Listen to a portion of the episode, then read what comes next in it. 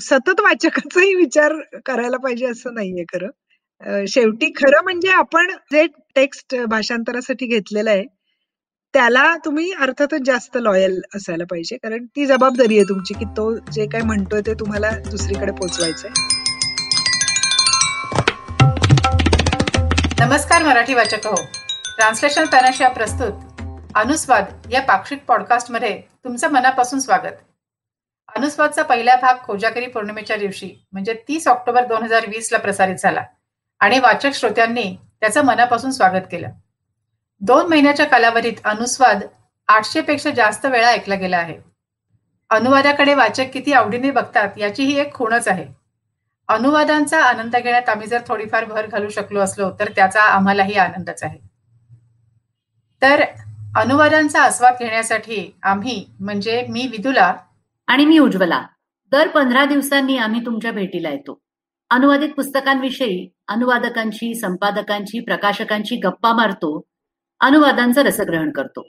अनुस्वादचा उद्देश आहे मराठी वाचकांना अनुवादातल्या खाचाखोचा गमती प्रतिभा यांची ओळख करून द्यावी आणि अनुवादित साहित्याचा आस्वाद अधिक जाणकारीने घ्यायला मदत करावी. म्हणूनच प्रत्येक वेळी वेगळ्या धाटणीचं पुस्तक अनुस्वादसाठी घेण्याचा आमचा प्रयत्न असतो. सहसा अनुवाद किंवा पुस्तकाचं भाषांतर म्हणलं की ते इंग्रजीतून मराठीत झालं असणार असं आपण गृहित धरतो नाही का? पण आज ज्या अनुवादाची आपण चर्चा करणार आहोत तो अनुवाद इंग्रजीतून नाही तर थेट जर्मन भाषेतून मराठीमध्ये आलाय. अनुवादक आहेत जर्मनचे अभ्यासक आणि प्राध्यापक डॉक्टर सुनंदा महाजन. सुनंदा महाजन यांनी जवळपास पस्तीस वर्ष पुणे विद्यापीठामध्ये जर्मन भाषेचं अध्यापन केलं. पण त्याचबरोबर त्या भाषांतराच्या क्षेत्रात अतिशय सक्रिय होत्या. त्यांनी आतापर्यंत सहा पुस्तकं जर्मनमधून थेट मराठीमध्ये भाषांतरित केली आहेत. आणि ती वेगवेगळ्या प्रकारची देखील पुस्तकं आहेत. म्हणजे हॉलोकॉस्टच्या कविता नावाचं एक पुस्तक आहे. खिडक्या हे नाटक सुद्धा त्यांनी मराठीमध्ये भाषांतरित केलेलं आहे. ब्रिगिट आणि पावला ही कादंबरी त्याच्यामध्ये आहे. आणि आज आपण ज्याच्याविषयी बोलणार आहोत त्या पुस्तकाचा नंतर परिचय करून घेऊच. पण त्याहीपेक्षा अधिक महत्वाची गोष्ट आणि त्यांचं या सगळ्या भाषांतराला असलेलं फार मोठं योगदान म्हणजे सुनंदा महाजन यांनी त्यांच्या सहकाऱ्यांच्या मदतीनं केल्याने भाषांतर या त्रैमासिकाची एकोणीसशे नव्याण्णव साली सुरुवात केली. आणि त्याचं वैशिष्ट्य म्हणजे इंग्रजीतर भाषांमधलं साहित्य इंग्रजीच्या मार्गानं मराठीत न आणतात थेट ती ती भाषा जाणणाऱ्या भाषा अभ्यासकांकडून मराठीमध्ये भाषांतरित करून घेऊन त्याच्यामध्ये अतिशय दर्जेदार साहित्य प्रसिद्ध झालंय. त्यामुळे एकूणच भाषांतराविषयी त्यांचा अभ्यास मोठा आहे आणि भाषांतराच्या या सगळ्या व्यवहारामध्ये त्यांचं स्वतःचं योगदानही मोठं आहे. त्यामुळे आज त्यांच्याशी गप्पा मारताना आम्हाला म्हणजे मला आणि विदुलाला विशेष आनंद होतोय. खूप मनापासून स्वागत तुझं सुनंदा. नमस्कार. आणि आपल्याकडे या मराठी आवृत्तीच्या प्रकाशिका म्हणजे कॉन्टिनेंटल प्रकाशनच्या देव्यानी अभ्यंकर पण आहेत. त्यांचा परिचय विदुला करून देला तू. कॉन्टिनेंटल प्रकाशन हे मराठी वाचकांना अगदी चांगलं माहिती असलेलं नाव आहे. आणि कॉन्टिनेंटलची अनुवादित पुस्तकांची खूप चांगली परंपराही आहे आणि त्यांनी स्वतंत्र पुस्तकही अनेक प्रकाशित केलेली आहेत. देवयानी अभ्यंकर या स्वतः फ्रेंच भाषेच्या तज्ज्ञ आहेत आणखीन त्या फ्रेंच भाषा शिकवतात. त्याबरोबरच एक अतिशय बहु आयामी व्यक्तिमत्व आहे त्या स्वतः फ्रेंच मधून मराठीमध्ये अनुवाद करतात आणि अनेक उत्तमोत्तम अनुवादांचं प्रकाशन त्यांनी केलेलं आहे. देवयानी अनुस्वादमध्ये तुमचं मनापासून स्वागत. मला इथे बोलवलं आणि संधी दिलीत त्याबद्दल अतिशय मनापासून धन्यवाद. मी तुला आज कुठलं पुस्तक निवडलंय? आज थोडं गंभीर विषयावरचं पुस्तक आहे महत्वाचं पुस्तक आहे. डाविड वाग्नर यांचं जर्मन भाषेतलं पुस्तक दोन हजार तेरा साली प्रकाशित झालेलं आहे. यकृताच्या प्रत्यारोपणावरती ते पुस्तक आहे. विचित्र अनुभवातून एखादा माणूस जातो त्याचं हे पुस्तक आहे. त्याची मराठी आवृत्ती कॉन्टिनेंटल प्रकाशनाने काढली आहे. चोवीस ऑगस्ट दोन हजार एकोणीसला त्याचं प्रकाशन झालं आहे. सुनंदा या पुस्तकाची आणखी ओळख तूच करून दे. म्हणजे आम्हाला सगळं सांग. डाविड वागनर कोण? त्या पुस्तकाचं महत्त्व काय? आणि मुख्य तुला त्याचं भाषांतर का करावं असं वाटलं? असे सगळे प्रश्न मी एकाच दमात विचारून टाकते. चालतील चालतील. डाविड वागनर हा एक प्रसिद्ध जर्मन लेखक आहे. एकोणीशे एकाहत्तर सालचा त्याचा जन्म आहे. डाविड वागनर हा दोन हजार नऊ पासन एक लेखक म्हणून खूप प्रसिद्ध झाला. तो बराच भटकलाय म्हणजे जगभर भटकलाय. आणि त्याचे रेफरन्सेस या पुस्तकातही आधनमधनं आपल्याला वाचायला मिळतात. दोन हजार तेरा साली त्यांनी हे जे पुस्तक लिहिलं ते असं मानलं जातं की ते त्याच्या स्वानुभवावर आधारित आहे. म्हणजे त्याचं पण यकृताचं किंवा कुठल्या तरी अवयवाच्या प्रत्यारोपणाचं ऑपरेशन झालं असावं. आणि सुमारे पाच एक वर्ष तो या पुस्तकावर काम करत होता.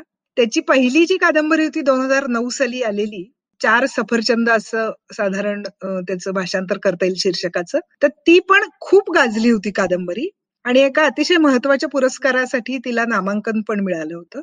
आणि दोन हजार तेरा सालची ही त्याची जी कादंबरी वजा स्वानुभव कथन असं म्हणता येईल त्याला तर ह्या पुस्तकाला सुद्धा लाईपसिक जत्रेचा पुस्तक जत्रेचा मोठा पुरस्कार मिळाला. दोन हजार तेरा सालीच त्याचं पुस्तक प्रसिद्ध झालं आणि लगेचच हा मोठा पुरस्कार त्याला मिळाला. तर योगायोगाची गोष्ट अशी की दोन हजार तेरा साली बर्लिनमध्ये एक लिटररी कलोक्वियम नावाची संस्था आहे. आपल्याकडे जे साहित्य परिषद किंवा अशी असावी त्याप्रमाणे. आणि तिथे दरवर्षी इंटरनॅशनल ट्रान्सलेटर्स मीट भरत असते. तर दोन हजार तेरा साली मला त्या मीटचं निमंत्रण आलं होतं आणि मी गेले होते. जगभरातनं साधारण आम्ही तीस एक भाषांतरकार तिथे जमलो होतो. जर्मनमधनं आपापल्या भाषेत भाषांतर करणारे.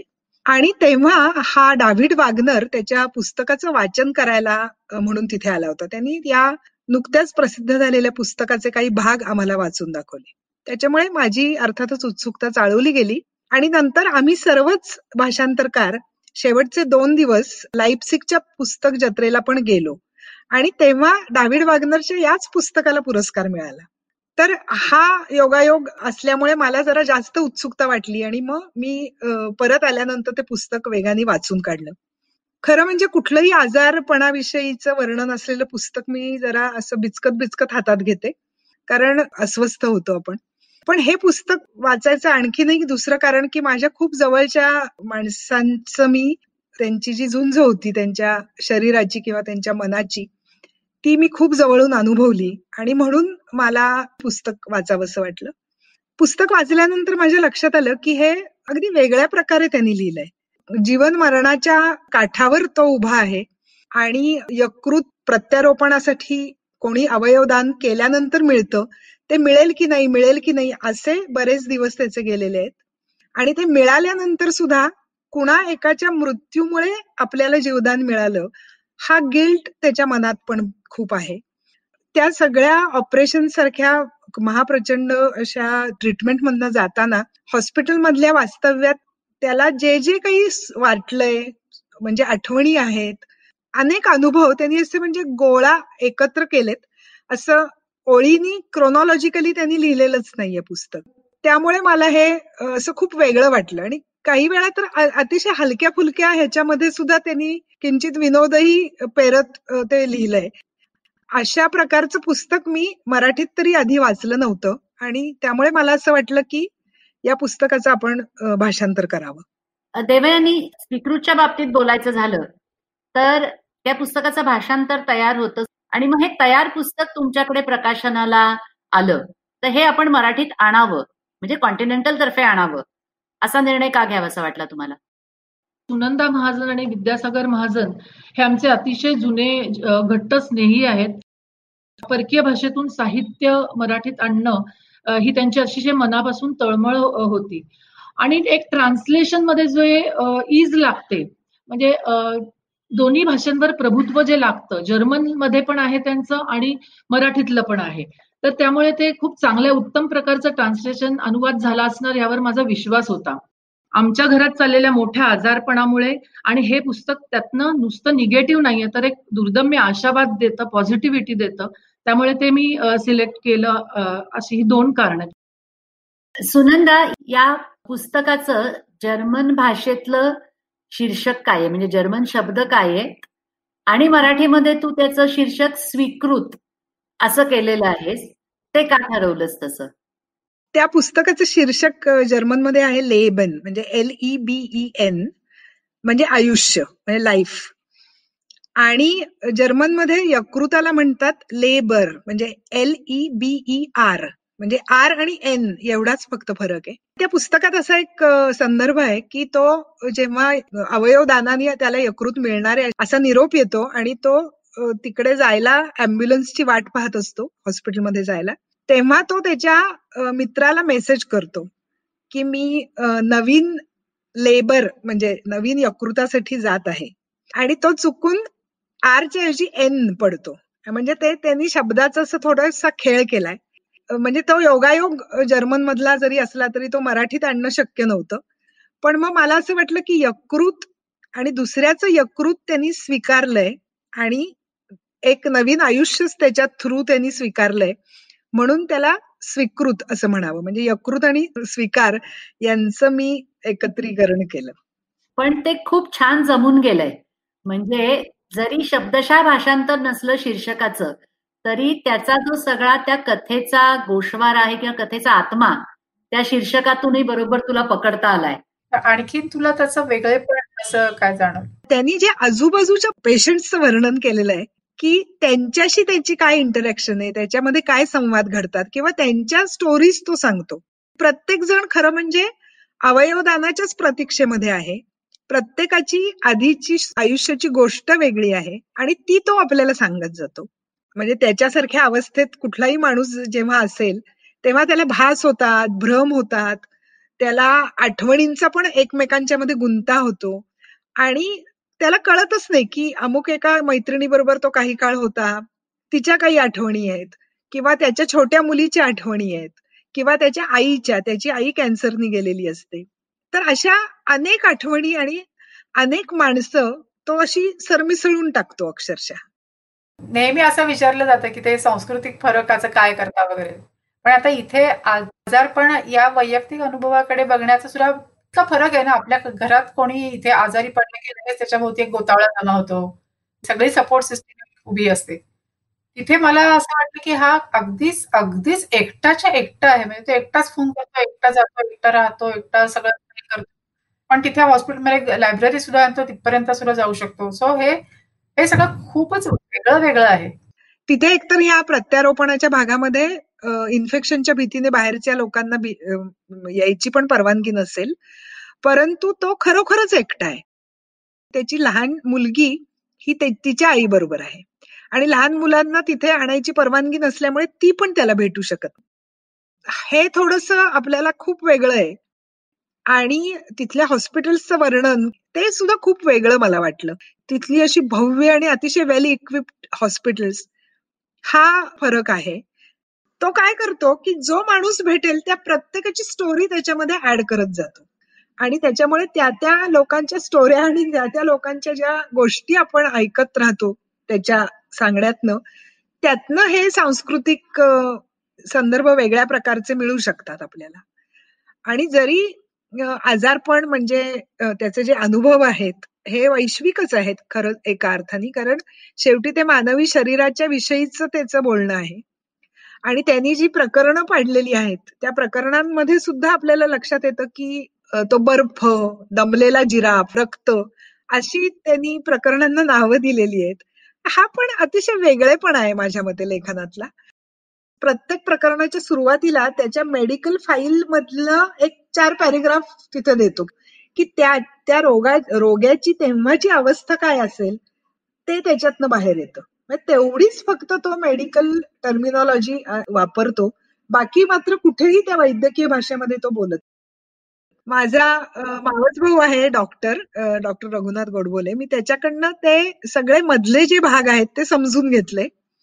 आणि मला त्याचा उपयोग अर्थात म्हणजे त्या भागांचं भाषांतर करायला तर झालाच पण शरीराच्या बऱ्याच आतल्या रचना मला समजायला त्याचा उपयोग झाला. भाषांतर करत असताना जर्मन भाषा आणि तू करतेस मराठी भाषेमध्ये त्या दोन्ही भाषांमधले साम्य भेद काय होते? त्याचा भाषांतरामध्ये उपयोग झाला अडसर झाला?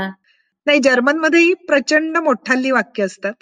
अनेक क्लॉजेस असतात आणि त्या क्लॉजेस म्हणजे ते सोडवत सोडवतच आपल्याला भाषांतर करायला लागतं. आणि जर्मन शब्द सुद्धा म्हणजे एक शब्द एक सात आठ शब्द वापरून जोडून सुद्धा एक मोठा शब्द तयार होतो. त्याच्यामुळे ते असे जर मोठ्या शब्दांची रांग चाली तर बऱ्यापैकी त्याच्यात सोडवा सोडवी आधी करायला लागते. त्याचा गुंता सोडवायला लागतो आणि मगच भाषांतर करायला लागतं. कारण खूप सतत पल्लेदार वाक्य मराठीला झेपत नाहीत. आणि नाहीतर मग खूपच कोलांट्या उड्या मारायला लागतात वाचकाला. आधी भाषांतर करायला आणि मग नंतर वाचकाला. क्लॉजेसची रचना किंवा मेन सेंटेन्स कुठलं आहे ते बघून तसं ते सोडवायला लागतं.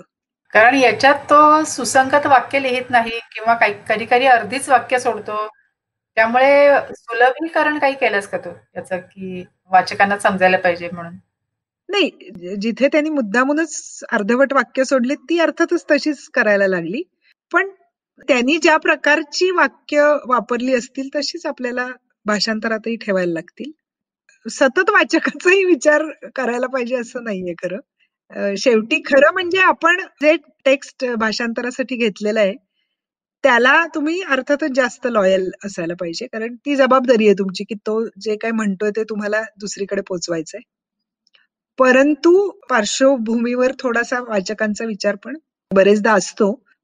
परंतु वाचकांचा अनुनय करत भाषांतर केलं तर तो लेखकावर अन्याय होईल. म्हणजे जसं अनुवादक अनुवाद करण्यासाठी काहीतरी कष्ट घेतो. म्हणजे समजा आता तुला मेडिकल टर्मिनॉलॉजी माहिती नाही तर तू ती माहीत करून घेतलीस. तसं वाचकांनी सुद्धा थोडस त्या अनुवादापर्यंत पोचावं असं वाचकांकडून सुद्धा म्हणजे काहीतरी प्रयत्न झाला पाहिजे. सुनंदा या लेखकाला प्रत्यक्ष भेटण्याची किंवा ऐकण्याची संधी मिळाली मग तू भाषांतर करायला घेतलंच हे तू आधी सांगितलं सुरुवातीला. नंतर भाषांतराच्या प्रक्रियेमध्ये पुन्हा त्याच्याशी संपर्क कधी झाला का? माहिती झालं का त्याला की असं जगाच्या पाठीवरच्या कुठल्या तरी मराठी नावाच्या भाषेमध्ये आपलं पुस्तक येत आहे नाही त्याच्यानंतर मात्र नाही झाला कारण तशी मला म्हणजे खूप निकड नाही जाणवली. परंतु प्रकाशकांनी त्यांच्यासाठी म्हणजे त्यांच्याकडे ज्या कॉपीज पाठवायला लागतात त्याच्यातल्या लेखकाकडे अर्थातच दोन कॉपीज जातात. त्याच्यामुळे हे त्याला माहिती झालंय की मराठीत आपल्या पुस्तकाचं भाषांतर झालंय म्हणून. या पुस्तकाचा विषय असा आहे की सगळ्यांनी प्रत्येक माणसानी कुणाचं ना कुणाचं तरी आजारपण अनुभवलेलं असतं. मग ते स्वतःच असेल किंवा आपल्या जवळच्या व्यक्तीचं असेल. तर स्वीकृत पुस्तक वाचताना म्हणजे एक वाचक म्हणून सुद्धा मी त्या सगळ्या आठवणींमधून पुन्हा गेले. असं प्रत्येकाच होत असेल. तर अनुवादक म्हणून अनुवाद करताना त्या पुस्तकापासून एवढं अंतर राखणं तुला जमलं का? प्रत्येक पुस्तकाच्या वेळी वेगळा अनुभव येतो. म्हणजे पुस्तकाचा काय आशय आहे विषय आहे त्याच्यावरही ते अवलंबून असतं. एक मात्र होतं की जेव्हा आपण नुसतं वाचक म्हणून एखादं पुस्तक वाचतो आणि भाषांतराच्या दृष्टीने त्या पुस्तकाच्या जवळ जातो तेव्हा आपण खरोखरच त्या टेक्स्ट खूप आत जातो. म्हणजे जावंच लागतं की प्रत्येक वाक्य प्रत्येक शब्दाचा वेगळा विचार आपल्याला करायला लागतो. त्यामुळे पुस्तकाशी त्या प्रकारे एक जवळीक साधायलाच लागते. म्हणजे तुम्ही जवळही खूप जाता पण स्वतःला सावरून लांबही असतो. आपण ना सुनंदा अनुस्वादमध्ये अनुवादाविषयी चर्चा करतो परंतु आपल्या श्रोत्यांना या पुस्तकाची एक झलक पण देण्याचा आपला प्रयत्न असतो. आता इथे जर्मन तर काही सगळ्यांना कळेल असं नाही परंतु त्यानिमित्तानं ही भाषा कानाला कशी बाबा लागते हेही कळावं. म्हणून तू एक काम करशील का? तू एक दोन चार वाक्य जर्मन मधली वाच मूळची आणि मग त्याचं तू केलेलं भाषांतर. आम्हाला ऐकायला आवडेल. ठीक आहे. आधी मी जर्मन वाचते. कुर्स darauf saß ich, denkwürdiger Nachmittag, allein in einem halbdunklen, fensterlosen Raum neben dem Transplantationsbüro. Vor mir auf dem Tisch ein Stapel Papier, der Vertrag in dreifacher Ausführung, alle Seiten eng bedruckt. Ich saß da und sollte unterschreiben. आता मी मराठी वाचून दाखवते त्यानंतर लगेच एका दुपारी विचारमग्न अवस्थेत. अवयव प्रत्यारोपण विभागाच्या ऑफिसच्या जवळ असलेल्या एका खोलीत मी बसलो होतो. तिथे अर्धवट अंधार होता आणि खोलीला खिडक्या नव्हत्या. माझ्यासमोर टेबलावर कागदांची थप्पी तीन प्रतींमध्ये एक लेखी करार सगळ्या पानांवर अगदी दाटीवाटीने मजकूर छापला होता.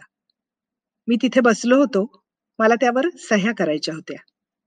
मला त्यात अशी सहमती दर्शवायची होती की एके दिवशी शक्यतो लवकरच कदाचित पाच आठवड्यात कदाचित सहा महिन्यात कदाचित दोन वर्षात किंवा मी त्याच्या आधी मेलो तर कधीच नाही. तर माझ्या आतला एक अवयव कापून बाहेर काढला जाईल आणि त्या जागी एक दुसरा नवीन अवयव बसवण्यात येईल. फक्त म्हणण्यापुरताच नवीन असतो तो. नवीन अवयव हे नेहमीच आधी वापरलेले अवयव असतात. मेलेल्या माणसांचे अवयव. असं माझ्या मनात आलं. मी ते पानांवर छापलेलं करारपत्र वाचायचा प्रयत्न केला पण मला काही ते जमलं नाही. मला समोर फक्त अक्षर आणि शब्द दिसत होते पण मला उमजत नव्हतं काहीही. म्हणजे त्यांचा एकमेकांशी काय संबंध होता त्यांचा अर्थ काय होता काही समजत नव्हतं. माझे डोळे नुसते मजकुरावरून फिरत होते. मी असं दाखवत होतो की मी जणू वाचत होतो. पेन मात्र मी हातात धरून ठेवलं होतं. हे सगळं किती तर्कविसंगत होतं ते माझ्या लक्षात आलं. माझ्या मनात आलं की माणूस आपल्याला कदाचित आणखी जगता येणं शक्य आहे हे सहीनिशी ठरवू शकेल. याआधी कधी मधी मी भाडे करारावर किंवा काहीतरी विकत घेतल्यावरच्या करारावर सह्या केल्या होत्या. त्यापेक्षा जास्त वेळा मी वकिलाकडे किंवा नोटरीकडे गेलो होतो. जास्त रकमेचं काही होतं तेव्हा. पण आता माझ्या सहीने मी चक्क आयुष्याची काही वर्ष विकत घेणार होतो. मला हेही माहीत नव्हतं की मुळातच तशी मला मिळणार होती होती का? किंवा किती वर्ष? आणि कोणत्या चलनात? आणि कधी मला त्याची किंमत मोजायची होती? आणि मग माझ्या आत अशी भीती दाटून आली की जर ऑपरेशन चांगलं झालंच तर मी फारच निरोगी होईन. मी आजारी राहणारच नाही. मी जो होतो तो मी राहणारच नाही मग. माझा हात ओलसर झाला. जवळजवळ ओला चिंबच. इतका घाम येत होता का? नाही. माझा हात निळा झाला होता. हाताला शाई लागली होती सगळी. ते पेन मी वर्षानुवर्ष वापरत होतो. सगळीकडे घेऊन फिरत होतो. ते पेन न घेता मी कधीही घराबाहेर पडलो नव्हतो. ते इतकं गळायला लागलं. सगळी शाई गळून गेली. त्या दुपारीच नेमकं. सही करायचं त्याच्या मनात नव्हतं की काय?